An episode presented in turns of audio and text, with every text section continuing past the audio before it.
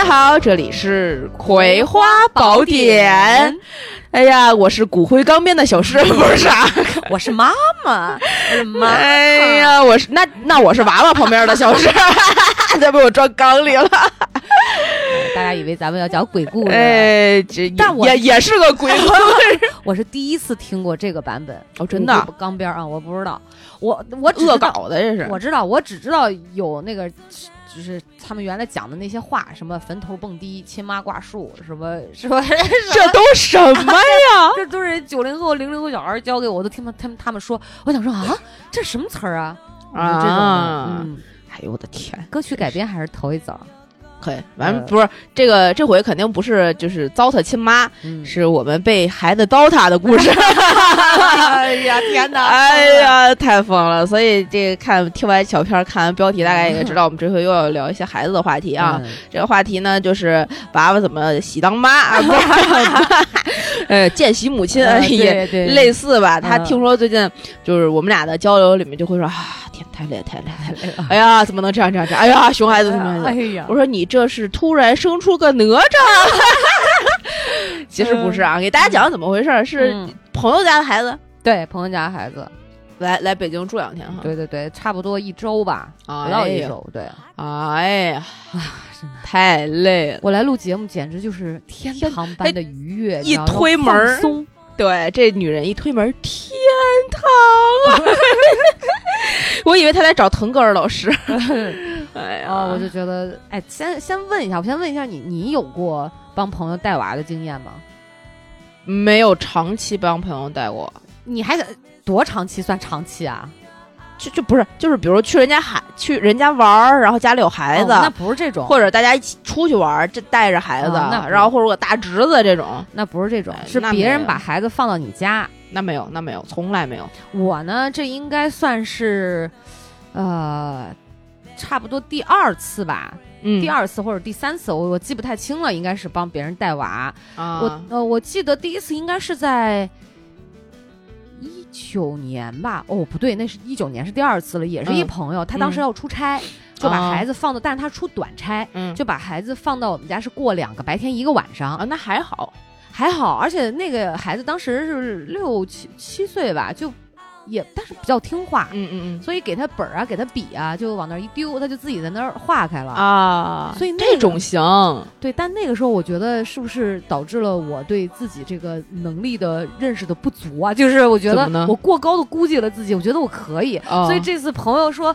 放一个礼拜的时候，我就欣然同意了。啊，但我没想到，就是你知道，不是熊孩子也差不多了。哇塞，哎，可是我我现在想起来，我第一次朋友让我带娃，其实不算是带，是嗯让我帮她就最好那闺蜜，嗯，呃，让我帮她接儿子放学。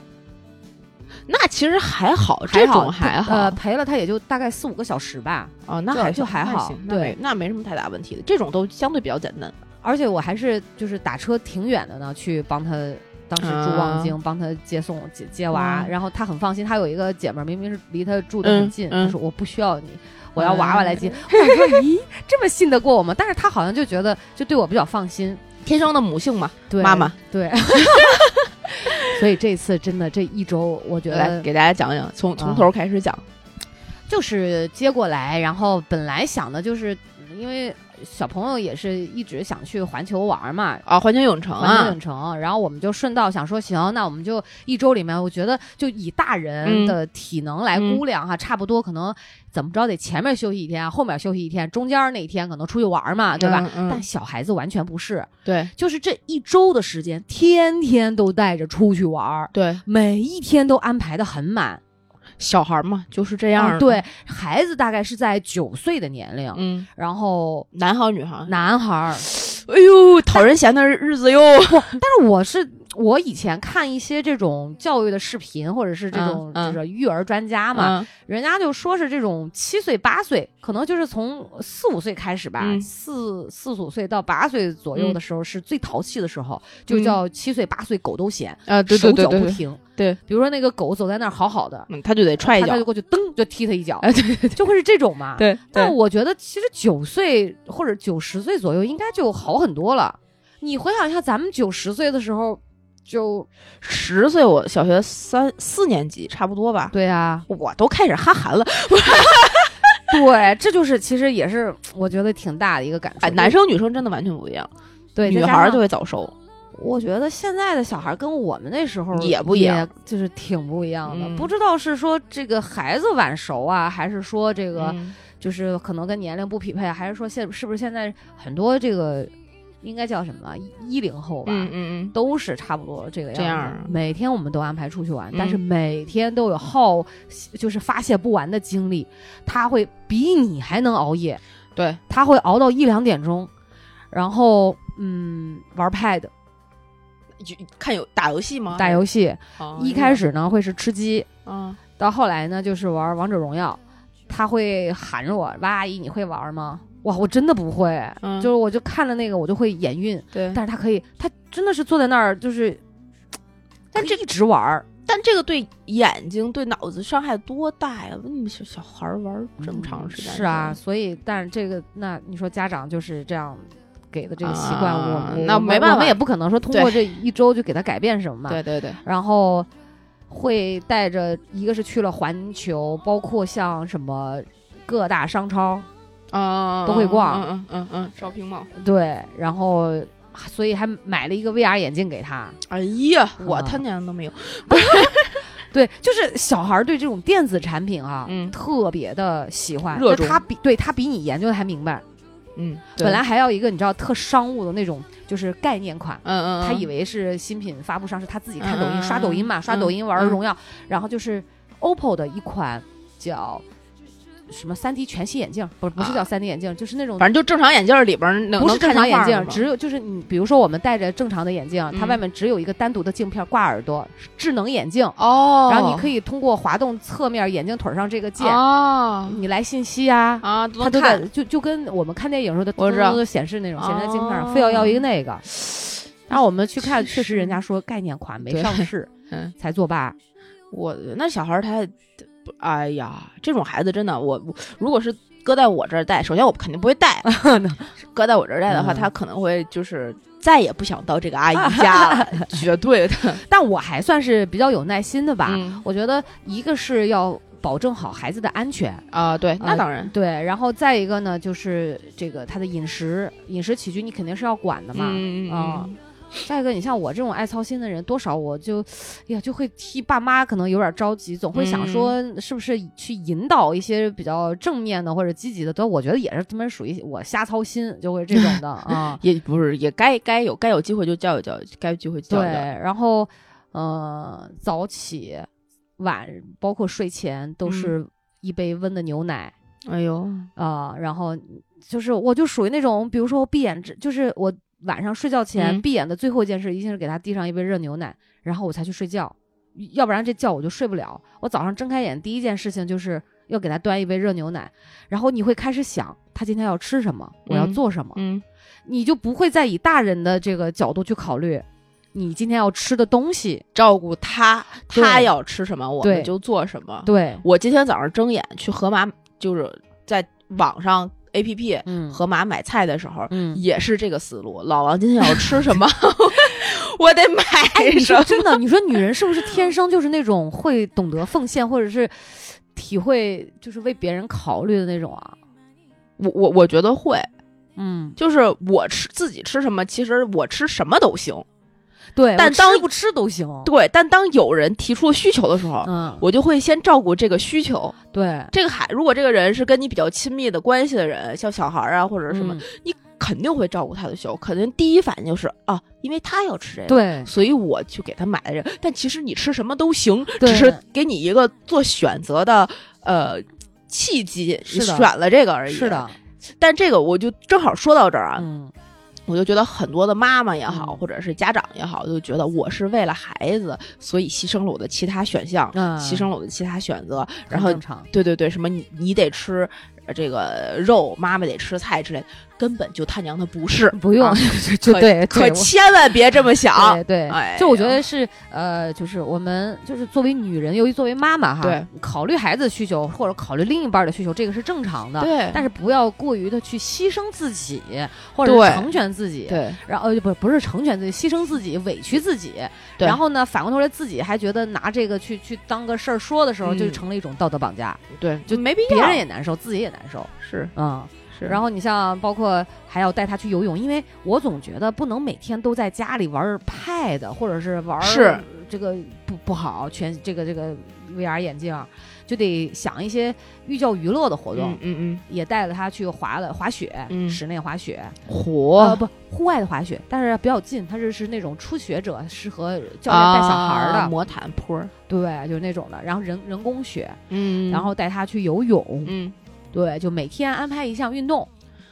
哎呀，就是真的不上班真好呀，但是，所以你知道，我当时我就跟老吴讲，我说，咱咱要不就不要孩子了吧？我突然觉得，哇，这一次带娃就是那嗯种殚精竭虑，可能我觉得我年龄也到了，再加上我跟我上一次生化妊娠也有关系，而且不是自己的孩子，我跟你讲，那自己孩子是不是我？所以我在想，是不是自己孩子会更上心？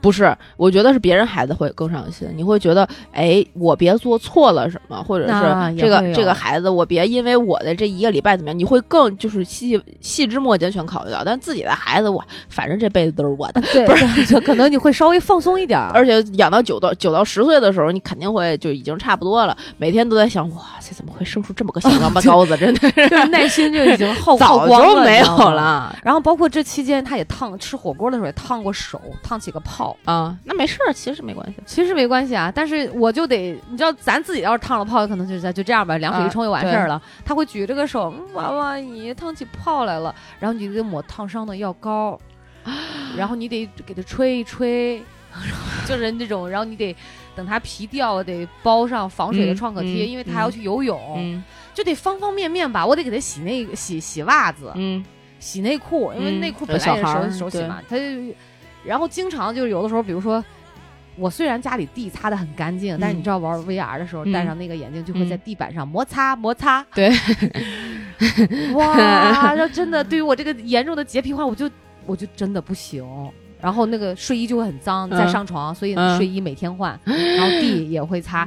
我问题就是每天你说你出去玩了，嗯其实不光孩子累，大人也累。你当然如果没有这这些，比如他要在地板上嗯蹭来蹭去的话，嗯你不用再去单独擦那一遍地，你可以给自己放个假。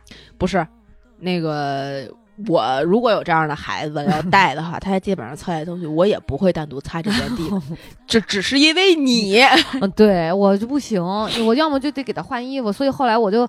哎呀，累的也得擦，擦完了以后要给他换上那个防滑的袜子，因为他又嗯爱光着脚，嗯光着脚是因为地脏再上床，然后那床品又得换，所以就就得掐破耳朵嘱咐，这个袜子只能踩地，然后上床的时候要把这个袜子脱下来。但小孩儿你知道吗？他不会受你控制的，他会呃对忘的。对，但是还好，这个孩子，我我觉得这个小孩还是挺听话的。嗯就我跟他相处这么几天之后，我到了这几天，我就发现他越来越听话。嗯比如他会说：“那我不在沙发吃，我坐这儿吃。”啊，他就他就知道我有跟他讲，我嗯说这个是要坐到餐桌上吃，你可以看 pad，但手太油，不能嗯到处乱蹭、嗯啊。然后上床的时候那个袜子要脱下，他说那你看我趴着行不行？他就把脚放在外，哎，就是你知道吗？他找了这个折中的方案，我心里也会觉得啊，哇，舒服多了，你知道吗？对，而且这小孩知道这不是自己地盘儿，得听别人的，也有可能吧，不不然的的应该不会这样。不知道他在家里是什么样子。嗯，不不好说。但但我感觉这个小孩儿就是有一点儿宾主之分，啊、有他他心里有这个概念的。有，对，因为毕竟我觉得九岁了吧，多嗯少就是。该会喜欢小姑娘了。你说他不懂吧，多少也会懂一点儿。对，哦，然后说到那个去环球，这个可以展开讲讲。展展开展开感觉，一早啊，我们差不多因为天儿冷嘛，就十点钟，嗯，环球就开门了。嗯我本来认为说冬天的环球没什么人会有什么人啊，那你想错了，想错了。全是人。对，还是我姐们儿给了我三张票，你知道吧？美的，我一嗯看，哇，一张票要五百多、六百多那种，哇，对又省了钱了。对，然后想说带着孩子去玩一下嘛，嗯三个人，嗯然后带着去玩之后呢，结果十点钟排队，我们整整进去十点零八，结果老吴也没带身份证，他啊这要刷身份证的。啊，对啊，后来就输入身份证号，工作人员嗯，帮忙在机器上，他有一个手持的那种机器，输入一下，嗯然后你有一个人脸识别就完事儿了，就进去了。嗯好几个项目因为温度不够，早上去的太早了，太冷了，啊，它没法10点钟启动，它要不启动。对对对对比如那个霸天虎过山车，啊，对对对对对，这种都是我就好想做那个，你知道吗？嗯嗯结果就没做成。我嗯们就先去了什么恐龙馆，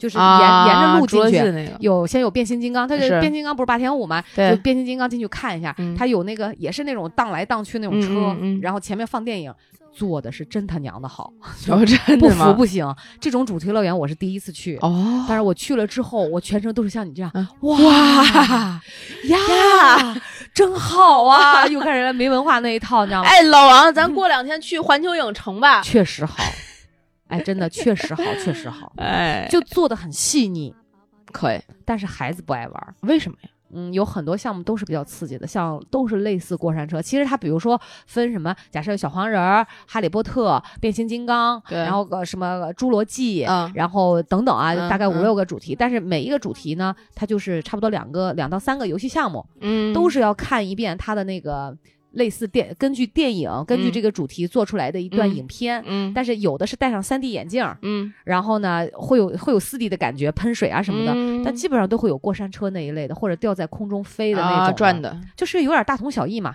你做过两三个项目，你就大概其知道那会是什么样了。啊啊，就会是这种，包括还有好莱坞看怎么拍电影，包括那个张艺谋导演跟斯皮尔伯格嗯弄了一段，就是关于在摄影棚里面怎么拍电影的这段影片，也拍得非常好。啊，那真这些都是给大人看的。对，还有真人秀表演，所以小孩都不爱玩，都不爱看。所以小孩更喜欢去迪士尼，因为迪士尼有那种人玩偶啊，然后就是主题公园啊对那种就会对，然后我跟老吴就特别想去坐那个霸天虎过山车，嗯然后等着我们排了一大溜，到十一点半了。嗯我不是手机下了一个那个 app 嘛，嗯我一看，我说呀，开了，走，嗯果断的霸天虎过山车就去了。啊怎么样？孩子死活不上去，为啥？因为害怕。害怕。他九岁，虽然是个男孩，但他害怕。哎呀，那个过山车看着不快，就是嗯看着你也觉得它快，就看着感觉好像就没什么，就很快，嗖一趟就过去了。对呀我轻就因为这样我轻敌了，啊，你上去了，我上去了。我们仨后来还是反正连哄带骗的就上去了，呃仨人都去了。都去了。嗯哼，坐上之后呢，扣得紧紧的，嗯，觉得没什么嘛。对啊，人我问了，我还特意问了工作人员，我说多久啊？人家说九十秒，就一分半钟，那很那很差不多。其实很快吧？对，其实过山车差不多都是这个时长。可是我整个这一趟坐下来的时候，嗯我感觉可能也就过了二十秒哦，真的。啊、我不知道为啥，我就觉得也就二十秒到三十秒之间很快。嗯，然后我中间全程都是闭着眼睛。眼啊，然后到了那个稍微缓一点的时候，嗯敢睁开眼，大概睁了四五次，嗯孩子就一直这样闭着眼，嗯然后那个速度快的哟，就如我就感觉自己要那个离心力要被甩出去了，啊，对，肯定屁股要离地的，呃，要离那个座椅的。忘了吓忘了。哦而且我，大家别笑，我真的有一种尿失禁的感觉。我觉得如果我的这个那个炸鸡要是不、不锻炼的不好的话，嗯我就可能就那个尿就飙出来了。就一上去第一次甩出，就是那个大弧度甩出去的时候，嗯我就感觉，哟，我怎么想尿尿？就感觉要挤出来的那种。哎呦哇，这么这么夸张吗？就会尿失禁吗？啊，不不，肯定就是他那离心力，然后压迫了你的膀胱啊怎么样？对对对对对，然后老吴就是全程睁着眼睛，特别淡定的就就就做完了。完了，因为我前面要把所有的东西都存进去，包、眼镜、什么帽子都不让你戴，人家怕你掉下去对嘛，对对对对甩飞了，对，都存完了，坐下来、嗯下来没什么事儿了。嗯我当时就觉得自己的腰有一点点不舒服，嗯就是踩地的时候吧，嗯尤其是还有包括坐下，嗯我就会感觉有那种。不知道是腰椎间盘，就是感觉是两个脊椎中间那个有一个嗯。要对起来的感觉，嗯，就平时坐你不会有那种感觉，嗯。就好像有点转了筋，但是当时啊。非常的轻微，我完全没在意，啊。我觉得就是甩那一下嘛，孩子吓得不行了。孩子说，我就感觉我那个心脏一直就是揪着，他下来之后会有晕眩感，啊，对对对，就那个脚跟踩了棉花一样，啊，可能就是转的速度太快，那个离心力。我也是，哦，原来你上次做这欢乐谷种感觉，对我我就是你儿子，但是我觉得啊你要是真的跟老王去环球的话，这个项目要慎重考虑，太夸张了，就坐下来那后遗症太夸张，我不知道你那个腰吃不吃得消。啊，我放心吧，绝对不会去做。的，我就看看你们做就好了，啊，我在底下给你拍手叫好，哇，这棒，所有人都是哇的叫，一到拐弯哇，男男女女都在叫，你知道吗？就肯定的忍不住。肯定的，然后做完了以后会有一种想呕的感觉，但是没有什么东西要呕。就是眩晕感嘛，你觉得像晕车一样吗？对对对啊对，但是比较轻微。嗯倒霉的就是当天晚上回去，因为我嗯那天走了两万多步，嗯晚上回去我就嗯瘫痪了，啊，真的，我的腰整个就是弯不下，直不起。也不敢使劲儿抬腿，就是感觉那个筋就是转在那儿，就是不是那种剧烈的疼，但是会、啊就比如一起腰，你就会感觉那儿就酸一下，啊特别这个它就是压迫了你的神经根，所以你的肌肉要错，就是要把你的神经根错开，不压迫它，使得那儿没有疼痛感，之后就导致了你的肌肉用另外一个不是它该它有的姿势，比如说它哦弯着的、那个姿势一直在让位给它的那个已经突出了的神经根，就导致了你哦那个肌肉一直这个姿势它就会痉挛，这块肌肉痉痉挛了之后，就导致你全身上下连带的所有肌肉都会痉挛。怪不得，而且你知道哦，我这个腰疼的同时，就当天晚上、嗯，我睡了一宿觉，我以为睡一宿觉就好了，啊啊结果第二天起来我就发现，嗯不仅是我的腰不能动，嗯就我的那个右侧肋骨，啊就是腋下那两根肋骨，嗯，好疼啊！肋骨为什么会疼？不知道，我我想说这是肋间神经炎。乳腺炎，这咋了？但是我其实我胸部一点感觉都没有。嗯我说这为什么会疼呢？等我的腰嗯基本痊愈的时候，啊，已经不疼了。这就不疼了。对。它，怎么会连到这儿呢？有的。脊椎神经一个不是它的那个肌肉啊，就是我们后背的几个肌肉，它那个在你的肋肋骨的最后一根儿，啊。最后一根儿靠近整个这个大椎的啊。位置上，那儿是三个跟腰肌相关的肌肉的连接点。哦你有一个肌肉那儿不行，这三个都会有问题。那我不应我不应该是最后一根肋骨疼吗？我也不应该是侧面不是，它是它是这样的，哦对对对。它就是像一个三岔口一样的，然后那两天还担心两天，后来嘛就啊没事。我贴了两天的膏药，还是那种特制的古方中药的膏药，啊然后就真的是不敢动，连翻身都不行。是的的就翻身这个腿吧，得得慢点抬抬，嗯，嗯你说不好就抬到哪儿就呜哇就转一下。嗯嗯，后来我满脑子想的都是你，我想说怎么办呀？我不会要去医院吧？哎呦我本来想去我们家那个嗯醍醐岛，但我走路的时候就会好一点嗯啊。然后想说去我们家隔壁那个按摩那儿去按一下，后来我说嗯先不用按了，先观察两天吧。哎，贴了两天膏药好一点了。对，就它那个活开化开了就好了，那个肌肉不痉挛了就疼。所以你说是霸天虎过山车那个离心力给我甩的吧？可能，一个是甩，一个是你可能好久没有走这么多路了，累的而且那天我坐霸山虎的霸天虎的时候太紧张了，啊，那有可能，吓的你知道吗？嗯然后就可能自己就不觉得。有可能。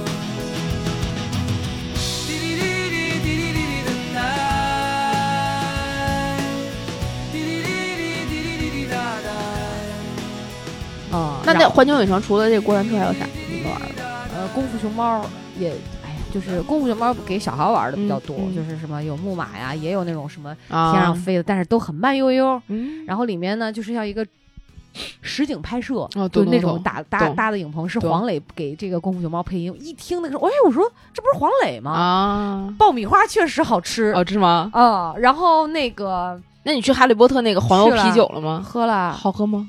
嗯，我觉得上面那层奶油比较甜，好下面就是那种碳酸饮料，啊，那没劲。然后一根那个破魔塑料棍儿，三百九，对三百四十九，买了吗？我没买，但是啊给小孩当然要买了。啊，我我有一个同事去了那个环球影城，嗯然后他跟我们说说，我靠，我儿子非得要那破魔杖，真他娘的就不明白那魔杖有什么好玩的。魔杖去了之后说说是互动，但一群人几十个孩子搁那儿戳，你能分清是你戳亮的还是别人戳亮的吗？对，就是有很多的那种，就是也是跟电影里面场景一样，它里面是有呃互动的感应的，对，有感应，但是所有人都能点只是，它就地上有一个符号，对你要按着它的那个比划那个棍儿的样子对对对对就比划，按照那个形状比划一下，嗯是它可能对面很傻。很傻然后我就跟小孩讲，对我说你出了这个门儿，这个棒就失灵了。嗯你就只能指挥我们起立、坐下、趴下、吃饭，只能干这个了，你知道吗？就是没办法。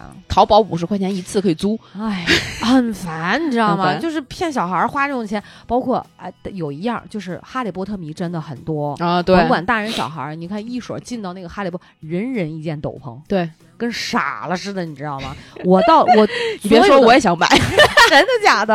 哎，但是真的特别学院风啊穿上一水还挺好看，你知道吗？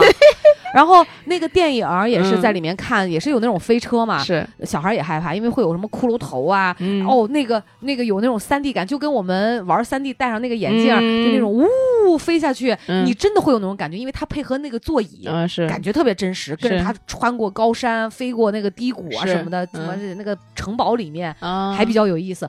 所以我觉得其实环球还是比较适合大人玩的，或者说十二岁以上吧。就是你看过这些电影了，有一些认知了，哎能能理解他到底要要说些什么，感感兴趣的对 IP 向的，所以以所以你看，你像我对哈利波特，因为。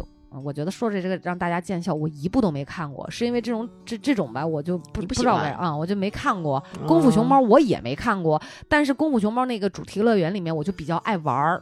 啊比较有趣，它有，它还设计设置了几个小游戏，很贵哦，嗯。也还好，反正进去嘛，嗯。咱就知道是要花钱的嘛。嗯。就是比如说七十五块钱一个呃一个人，嗯好像是锤，你就锤打到两百八十分，跟打地鼠一样，啊他就送你一个玩，打到两百八十分，三个人比赛，他就送你一个玩偶，送一个啊功夫熊猫的玩偶，啊，就是这，样的。哎，所以在里面又吃了爆米花，嗯，然后那个餐厅那个排队呀，排到下午四点钟，你就哎排吧，我的天，他又不限时，你就坐那儿吃吧。嗯，哎呦呃，什么？你说多好吃？就反正就是什么炸鱼薯条啊，炸鸡粉儿，对对对对就是这种。都是这些小孩也吃饱，但是那个饮料黄油啤酒，小孩喝了两杯，五十块一杯。啊，对对，我听说了，嗯，对，嗯我觉得还好吧，因为我们那天反正门票没花钱嘛，别的游乐项目就也也也就还好，对。对，真人秀是我跟老吴可能最想看的，因为小孩儿不喜欢看，二十分嗯钟、嗯就嚷嚷要走，所以我们本来计划是要看晚上那个灯光那个城堡秀，很嗯遗，憾就没看成啊，据说那个特别好，包括真人秀那个演出嗯也特别好，啊，但是都没看成。哎啊，别的项目这都已经两万多步了，你就无法想象要再走三个小时得什么样，我估计都累成狗了。那肯定的哦、还是挺好玩的吧？我觉嗯得值得一次深度游。啊，可以可以可以，那就行，嗯反正孩子反正陪着孩子去的嘛，嗯，对。但是他他开心就好，我其实还得感谢这孩子，要是没有这孩子的话，你是不会去的我是不会去的。就是我觉得再香也不去。我一想到嗯排队，呃，人相对来讲也没有那么多因为刚好刚过了圣诞节，他们那个春节的还没上，啊春节的主题那个好像布置什么的还没上，而且因为不是夏天，它有一个水上乐园也没没开。开啊、有一些项目目就没开，对小黄人那个干脆我们就没去，哦，看了看那个花车，表演嗯，嗯，整个那一天就是那么过的。哎，剩下的呢，就是滑雪也没啥，就是陪着滑两个小时的雪，冻的呀，你知道吗？在哪儿滑的？北京的就在南山吗？像素有在室内，室内的话，室室外室外的室外的室外像人工雪，哦，然后呢，呃，倒不太贵吧，三个人他可以团一个什么所谓亲子的吧，然后呃两两百块钱，哦，那还是那两百九十九块钱，两百九十九块钱，啊，就是我再加十块钱，反正你就家长就进去看嗯。啊，然后小孩儿和和另外一个大人可以一起滑，哦，就这种的。有个你要是请教练教，要单独再交钱。啊，对，那肯定哇，那天去真的就是到了五点半，人家关门嘛，到了四点半的时候，太阳就已经开始落，要往山头下边落，就会。冷了我只穿了一条那种薄的加绒的裤子，虽然是个长羽绒服吧，啊，那会冻死的，我就在外面站，我那个手啊，嗯就是木吱吱的，就是弯也不会弯，太冷了。嗯，那肯定的，虽然但也还是很冷，就这样玩，很遭罪。就是孩子玩的很开心，但是真的大人太遭罪了。嗯再就是游泳，嗯游泳嘛，就是那种什么幼儿的亲子，嗯嗯就是教着游玩水嘛，对，又玩了一个多钟头。这回嘛，就是热的要死，就是里面那个水温它一定要高，对好像是，呃，得得三十多度吧，三十七八度的那种的，就就就嗯水温又很高。嗯哎呀，这怎么说呢？就是，所以带娃就是这样的。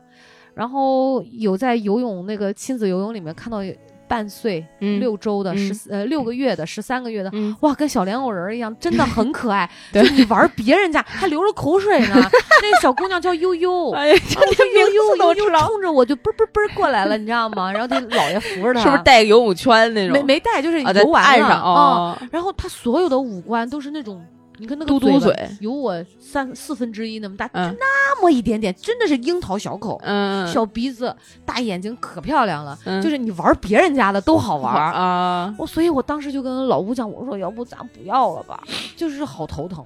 这就是嗯玩儿，你像这才嗯这都几天了，每天得吃，还得做饭。有的时候就在外面最幸福的就是你可以吃外面面的那没办法了做对，哎呀，你就别说教育成本了，你说你再去想教他，我我根本没啊。法想，根本没法想，嗯太累了太累了。所以我我现在这一次带娃，我真的深刻的体会到网上那些妈妈啊，有的时候比如说就恨不得得扇自己的孩子是为什么是吧？然后比较暴躁，或者嗯真的啊、呃有很多的这种刚。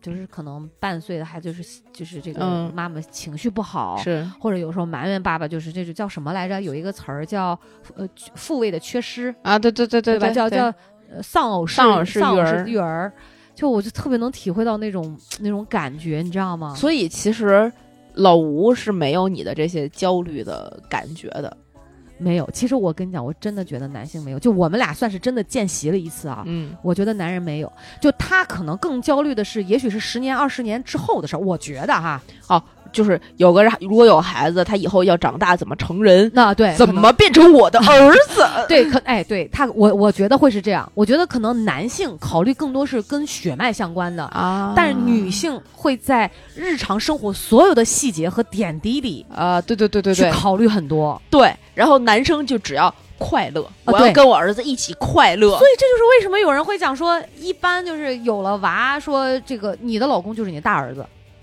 没有娃也是啊，对，真的，由于男性，他就是想我怎么玩儿，我怎么开心，啊对，我我的活动，他就是他不会去想别的。所以我觉得，在男性成长过程当中，等到他们所谓就真的说这个开始独立思考或者对人生有判断，我感觉啊，嗯。可能得是二十到二十五岁之后的事情，在经历重大的人生挫折或者是一些重大事件之后，是。所谓到了四十岁，可、啊，可能才会让我们女性觉得哦，我看到他成熟的这个一些点了。啊，我是说他会想事儿了，但是哎，但并不绝对啊，或者你能感觉到他那种责任感了。啊但在年轻的时候，我跟你说完全没有，就真的我我我甚至有可能觉得我如果跟老吴有孩子，就是孩子玩啥他玩啥。我跟你说，你要跟老吴有孩子，肯定是老吴玩啥，孩子玩啥这，也有可能。绝对是我买这嗯个吧，这感觉特好玩，肯定儿子喜欢。哦回家之后他回家之后一定就是他玩。我觉得他会的，我我真的觉得是这样，所以我们家两把枪都是这么来的，这老王买的是哎哎哎，就很奇怪，他们就买的，他们永远就是玩儿。而且只玩过一次，对哦，男都这样，他们真的太可气了，你知道吗？就只玩过一次，然后就搁那落灰，啊，不能再说了，我我所以已经生气了，对不对？嗯，所以就是不真的这几天带娃娃，我就觉得说怎么办呀？会愁，就你还没有的时候，你就会焦虑，你就别说你有的时候那种琐碎。我我我已经问过老吴很多次了，嗯，我说如果你真的是这样的话，我真的要慎重考虑一下，咱俩到底要不要？他说你放心，我会转变的。我说不，我不相啊信你这句不会不会屁话。不可能。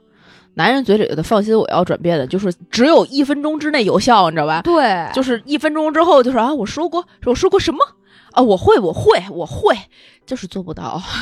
所以我就觉得，你说现在的九零后、零零后，嗯，不爱生娃，或者是甚至连婚婚都不想结我觉得我能理解，因为个人的牺牲确实很大，在没有 这种尤其责任心哈，对，要付出的东西，可能大家一衡量嗯，就觉得哇，得不偿失，何必呢？或者是性价比太低了，或者个人的这个代价太大了，我不要，我自己还没玩够，或者是对或者这个。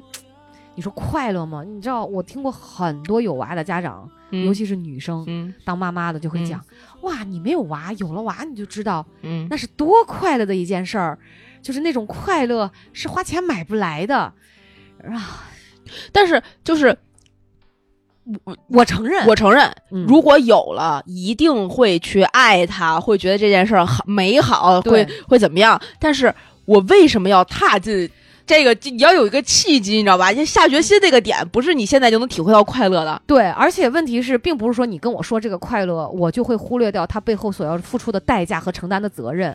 对，嗯，你就就我觉得真的，就那个责任和代价是更大的，更大的，而且快乐成正比吗？是啊，而且有可能那些快乐是这些妈妈自己跟自己讲说，嗯，哎呀，这个娃真的很快乐，我带这个娃真的很快乐。嗯，所以我觉得特别焦虑。我至少这几天，所以我来录节目就是很放松。这几天就一直伴随的是那种一边照顾娃，同时我就会在想我自己，我就嗯会，你知道本之前我也会很嗯犹豫、嗯很焦虑嘛，嗯我现在嗯就是更焦虑。对，嗯，而且我会有种什么感觉？嗯。我我是真的认认真真的啊，嗯。就是在体会。嗯，当我会想去，嗯，我会想，可能也是年龄到了，嗯。我就会想去教，啊，我会想去，不是说要去管教他，对。是教给他一些什么，或者就是去教育他一些什么，么比如说做人啊，做事儿啊，嗯。这种这种道理，我会在练习自己应该用一种什么样的沟通和表达的方式，是就是会琢磨这个事儿，是更容易让孩子接受，呃，接纳。然后能够说你看到他的转变的，我会、啊我会有这个企图心。我跟你讲，娃都不是自己的，我都会这样，你都更别说。如果我有个自己的娃，我觉得我就是会是那种，嗯，望子成龙、望女成凤的家长，可能就是那种最讨厌的家长。就比如说，我会逼着我的孩子，你必须每天，可能他四五岁啊、嗯你就是要练练够八个小时的钢琴，你不能起来。我可能会对我的孩子非常的严格。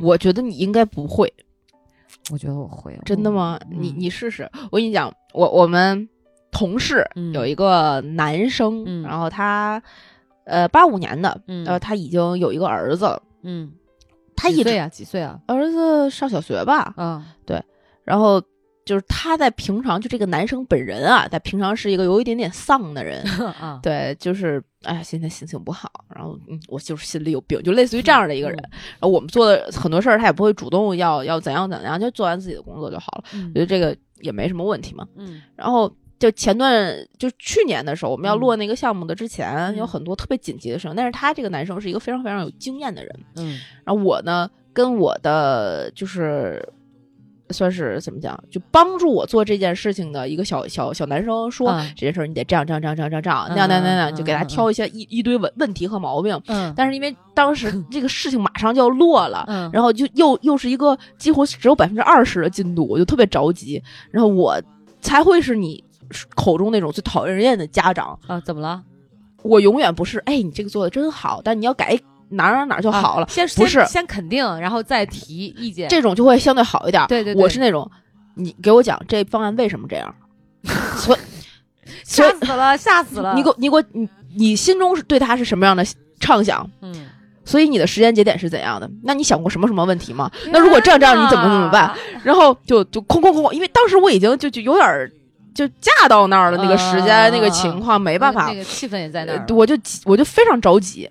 然后这个时候呢，那个大哥嗯就站了起来说：“哎，那谁啊，你听我说啊，我给你讲啊，truss 架长这样。”这种造型的叫 truss，它多少多少钱，什么什么规格，要怎么怎么使用。嗯这种造型的叫 lay 啊，是怎么怎么样，怎么怎么样。嗯你这件事情呢，得先怎样怎样怎样怎样啊再再，我到很耐心。然后我看着他，我就说，我终于明白生孩子的意义和对人的变化 会是什么样的了。嗯你现在整个人的状态就再也没有丧气两个字，嗯，就是慈父，就真的那都不叫事儿了。对，哦，就就是耐心的那种锻炼嗯和磨练。我哇我觉得你你等着跟老王生一个，你看看你我可能你的转变会很大吧？我觉得。我一定会被自己气死。功夫高山流水，死后七挂东南，已是万物生长，长出昙花涌现。我不再烈酒肝胆，不再斗米而闲，褪去满身疲倦，平凡而勇敢，而你白衣轻叹，小楼装轩，淡妆浓抹在水一边。你仍是小桥河畔，我亦是此间少年，共看风花雪月，与你西窗共剪。笑看人世。我跟你说，你没有办法发火，就是你可能比如说，所以我能把自己气死。但是你一定要平衡。其实，在这几天带娃的时候，我体会过，就是啊比如说老吴做的一些点哈，同样的事儿哈，比如说孩子也可能也做一个，嗯也是比如说可能影响卫影响卫生，或者是这个点我我我不，嗯你对大人你是可以直接讲的，啊，对对对，但是你对孩子你一定要呵护他的那个你，就是他是我觉得是一个本能的东西，你对到、啊对着孩子有可能看到他那个样子，你就没有办法生气，你就是不能发那个火。嗯啊，你知道吗？你就嗯不能表现出自己很暴力的那一面，或者很愤怒的那一面。是然后你连表达愤怒的时候，也仅仅只是说所谓的这个语气加重一点点而已，那都跟你和老公吵架那都不是一个等量级的，那完全不能比。啊，你你就是他做做的再那样，你会说哎要做到这儿吃哦，你你就那个语调自然就变了，很奇怪，我不知道为什么我就会是这样。我在跟自己哎讲要自然一点，但是不行，做不，他都九岁了，对，就是娃都九岁了吧，你还是会用那种我不知道为啥对待小孩儿的那种语嗯气，对，而且有的时候吧，他毕竟是个孩子嘛，对他的有一些言行就是也会像小孩儿，就是可嗯能就觉得还有不大像我们认为的九岁十岁那种哈。他要是表现的像小孩儿的时候，你就更得像哄小孩儿那样哄着他。啊，就比如他会撒娇、会耍赖，你就嗯得由着他。嗯，如果你想看你老公在你面前撒娇耍赖，你这不得烦死？你可一脚给他踹下去，哎，对，对吧？这就是孩子的，我觉得是一种魔力吧。你都更别说你是这么说也对，嗯，但是你更别说自己的了。就是就是我对这个的所有的想象都是别人家孩子呈现我面前，我就可以就是百分之四百的由着他，怎么都行，你嗯开心就好。嗯哇，妞妞真好看，来，妞妞过来过来过来，坐在这儿。哎，阿姨给你包糖糖吃，好不好呀？绝对没问题，哄三天都行。嗯，我要是自己家孩子，又吃糖，牙上次疼的事儿你忘了是不是？对，会有限制，一定就是这样的，嗯我反正我觉得我会是那种呃立规矩的那种家长，嗯是吧？我不不太会惯。对我我我特别讨厌小孩没有规矩。但是不一定哎，人没有这个东西，你怎么说呢？你还得看孩子本身是个什么样的孩子，就是他的性格是什么样。我觉得孩子可以是各种各样的孩子，但是规矩是规矩。嗯，对，这个是超理性的，那这个是我也认同。就那种，比如说，呃，三四岁、三岁、四岁了，嗯，到这种年纪，去个游乐园、去个动物园，还得全程被抱着，只要一下地就哭的孩子，我就绝对不可能受不了。是吗？我但我真的走不，动哎。不是他就是走得动，他就是不愿意走，他根本不是走不动，他就是被宠惯了、宠坏了的。那我可能会选择抱起来吧。哦，真的吗？我觉得我我如果是你，你家孩子呢？别人家的无所谓，我就抱一天抱一天了。但如果是自己的呢？我可能会选择抱起来。哦，真的啊，啊、我我跟你讲，小石宝宝你会有啊转变的，就是、真的吗嗯，我不知道这个转变是跟什么有关系啊。我曾经也是那种就觉得，也不是说心狠啊，就觉得规矩就是规矩，对，就是这样的，就是你就得这么做。嗯，但是你现在让我再去看，就是我脑子里想象一个两三岁的宝宝的时候，或者三四岁哈，嗯，我可能还是没有办法。我我如果是我自己的话，我还是会选择抱起来。以前我也不会，我会像你一样，所以我觉得你再等两年，你可能不会这么想。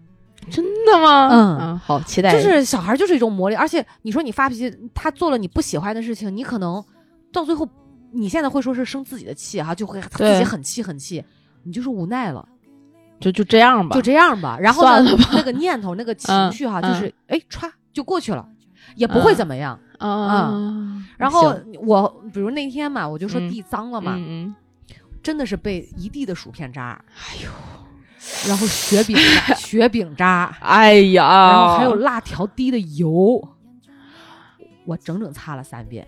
哎，就是那你怎么办呢？你只能夜深人静的时候把弄干净，因为第二天他还要踩。就是这样的，拖鞋底擦刷，床上用品全换，我的天，就那一天就是就是这样。你而且我那天腰疼哦，不是你你这还是就是在家的，不是不是不是自找，是在家就是做家庭主妇，嗯有时间做这些事儿。对，我要是上了一天班，已经就是跟老板叭叭叭一整天了，回家看见这个玩意儿，我就一定会，哇，这就是为什么我很多很多年一直都觉得啊，我绝对不会生孩子。对，之前你一直有这么跟我表达过吗？对我绝对不会生，就玩别人家的就好，然后领养一个已经过了这个年纪了。但是不一样，他有的时候其实我觉得就是更多是那种就真的血浓于水那种感情的东西吧。嗯哦，而且是自己身上掉下来的一块肉。当然，现在我还没有体会到，我也不知道这块肉、嗯是吧？它真的是无比值钱，就是它无价，你这没有办法。对哎呀，就是只能倾注于心血。所以你说家庭主妇，你刚才说到这个点，嗯包括孩子的教育，嗯其实我认为啊，比嗯说他的这个吃什么喝什么嗯更加重要。你说两个人要都上班儿，比如说就有以前叫什么钥匙儿嘛，就是小孩儿嘛，自己嗯挂把钥匙啊上学的时候对对对对对自己回家，打开家门发现空空的，什么也没有。可能那个时候我们现在想哈，懂一点这个所谓的这个儿童心理，他就会有那种比如说缺乏安全感，对缺乏安全感，对然后没有人陪伴，对，所以慢慢就会觉得自己缺爱，可能会影响他长大很多的这种行为或者言行。嗯对，所以你说，我其实现在反而比较倡导，就是两个家长的时候哈、嗯比如说爸爸，当然前提是比如爸爸特别能在外面挣钱。嗯其实我还是倾向于说，就是当然这是一个平衡的问题，就是你有了孩子，可能女性还是要付出的多一点，牺牲的多一点。是就是你得陪伴，得教育，得有，比如说是小到睡前故事，嗯呃，的在小的时候拍奶嗝哄对对睡，对对吧？然后可能睡前故事讲到学前，对吧？嗯上小学了之后，你得接送、是做饭，你还得教给他做人做事儿的道理，对不对对？所以吧，我就觉得，嗯，我跟老吴目前的这个分工，嗯可能我还心里我觉得还算满意吧。嗯我觉得就是我已经做好了这种准备了，就是嗯没办法，你得要孩子，你可能就得选择这么去做，因为不可能嗯两个人都忙，对吧？哎呀而且家务活不是活吗？所以我说这个挺难的。这样，咱们呢这样就 感觉你要出一个什么特别完美的解决方案，哎特别完美啊！你说说这，样呢，就就是咱们两个呢，用心把这个家庭顾好的同时，嗯，把《葵花宝典》这种不需要上班的事儿给它做丰满了。也可以。然后呢，咱俩就在家里就干这个，嗯，然后娃呢就从从小修习《葵花宝典》。可以，然后让老姑在外边挣钱，我们在家里致富。我觉得可以。而且下一代的教育其实很重要。对，我我我我觉得就是家庭主妇，以前听到这四个字儿的时候，我觉得哇，这个不行，这太没有自我价值。后来我发现，高学历的家庭主妇，或者是有一定的，比如说这个育儿基础哈，嗯，然后就是这种高学历各方面的认知，懂心理学，哇，那你想想看，这个孩子应该，我觉得如果方法教育方法得当的话，应该不至于太差，应该算是赢在起跑线上吧。嗯，所以我觉得修炼自己其实很重要，对，真的不是说，就我跟老吴讲，真的不是说所有的。男生女生说这个嗯所谓夫妻，你就有资格去做家长，这个事情要想好。都是第一次当爸妈嘛，都得重新学，别上来就是我，因为我是你爸，因为我我是你妈，你就得怎样怎样，不是的，对，而且从大的意义上来讲，当然这个有点大了，就是有点上纲上线了，就是嗯国家确实需要人才。我真的，就国家现在确实需要人口 我，我现在真的是体会到我小学墙上走啊廊啊，写的一份啥呀一句毛主席的语录：啥呀？你们是早上八九点钟的太阳，啊，你们就是是是是什么祖国的未来，就那啊，对对对对对对对，我真的体会到为什么是，就是讲这个话的那种那种感觉，那种那种呃寄托的那种期望，你知道吗？啊我确实是，我觉得你都别说自己有个娃，你你你会希望他成才，你会希望他是一个有用的人，你会希望他这一生能够。咱不敢说过得所谓多么平顺，你嗯当然不希望说经历什么大风大浪，对但是不可能的，对就是他一定会经历很多的事情，是但是你要教给他一个技能，就是如何面对困难，如何这个对怎么好好的这个生活，不至于让自己太苦。对这这个太重要了，不是说说吃不上、喝不上，还不是这种，主要是心里的这种。所以真的当家长会想很多。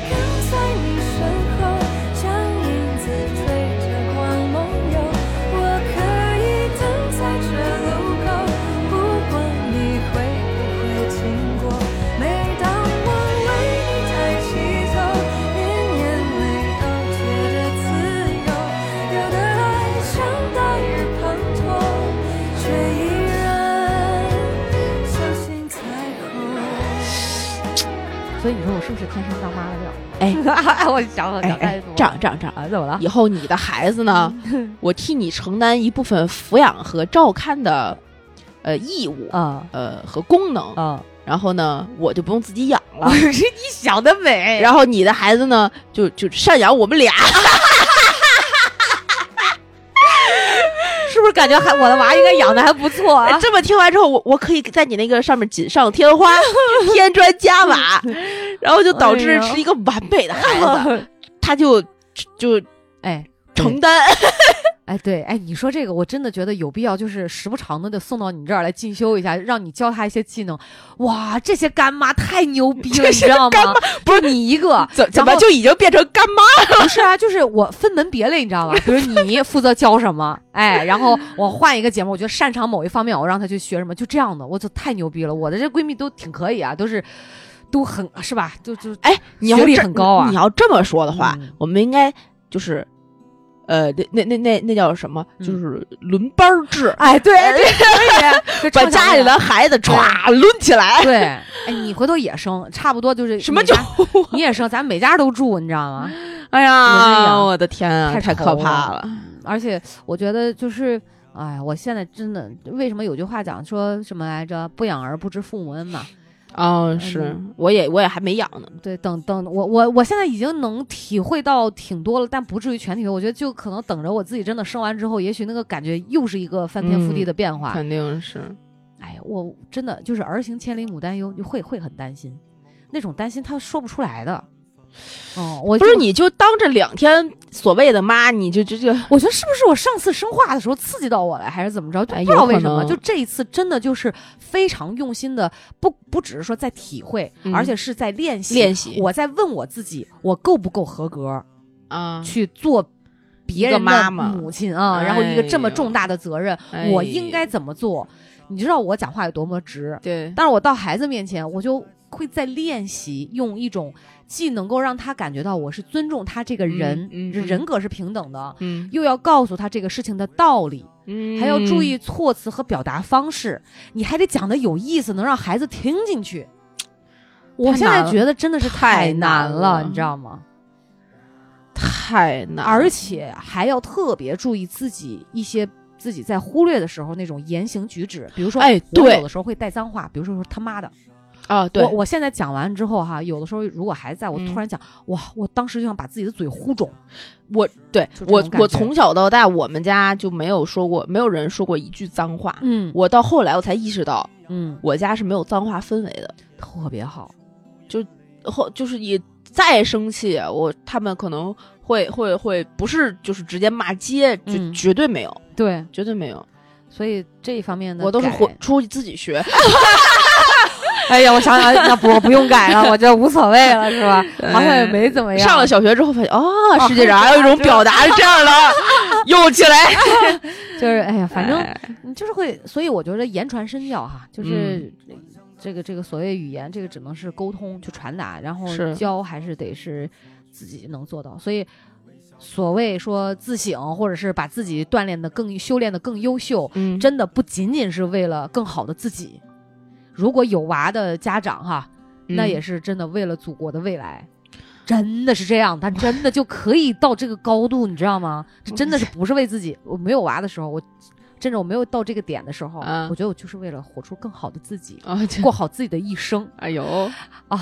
但是你想到一有娃这个感受，这几天我觉得不是这样的，我突然觉得就是更更进一步哦、不真的不是为自己。你为什么？那我说我可以想怎么样怎么样，我在孩子面前可能可以肆无忌惮。啊，那不但是是不对，你要知道，你可以影响一个人的一生。你的嗯、你随口的一句话，对，你想想看，如果一个八九岁的小孩儿，嗯或者十，比如说嗯十二三岁的小孩儿，突然讲他妈的，或者讲什么傻逼这种话，嗯，哇，你其实，哎你会听着很刺耳的，你知道吗？你说这个让我突然想起来，我们原来就是在我曾经的某一个公司，嗯然后呢，呃，那个公司有一个姐姐，嗯她老公也在那个公司，嗯然后有一天应该是也没什么事儿了，我就他就把自己的闺女带到我公司来，又是一个比较家庭作坊式的一个公司，然后带到我公司来，嗯。然后就我们就玩的挺好，大家跟嗯这个小小姑娘也比较熟了。那姑娘嗯。大概当时五四五岁、五六岁，就嗯类似于这样，可能快要上小学之类的这样一个年纪，就在那个办公室里跑来跑去，大家自己玩会儿电脑、画会儿画这种。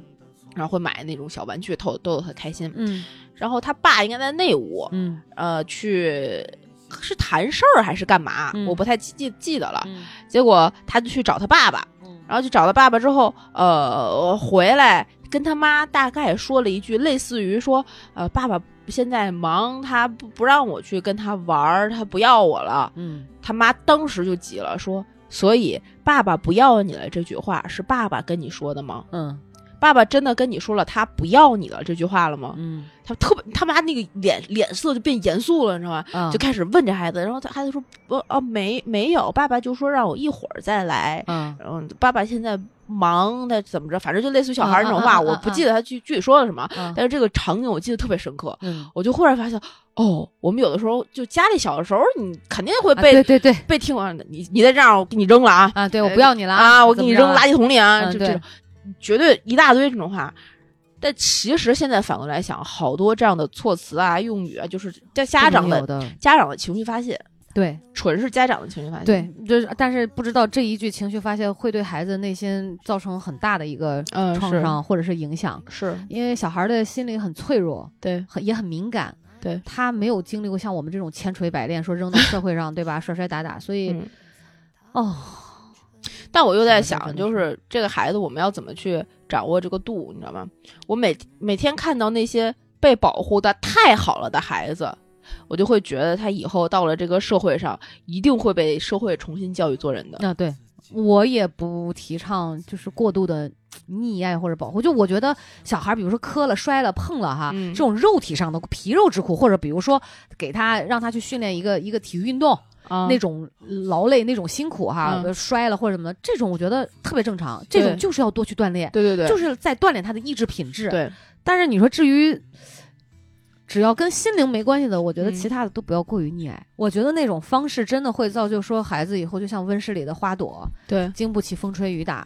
所以心理上要有一个就健康的心理、强健的体魄，不能说有些唉，这新闻经常报，有些奶奶或者是嗯外婆、怕孩子冻着，里三层、啊外三层穿，对对对。然后就给 捂热的冬天中暑了。有有有有有有有，这就有点太夸张了，就怕哎呀，别破，别怕累着，别磕着，别渴了，别饿了，就这种的追着喂饭，啊，对对对，哇，这种是不行的。我觉得绝对不行。自理和自立的能力是要慢慢去锻炼和训练的，就追着孩子喂饭这件事儿对，不能接受。不能接受，我觉得他也只就跟其实在这个阶段哈、就是就跟小猫小狗一样，嗯，嗯，这规矩怎么教怎么是，生活上的规矩还是要有的。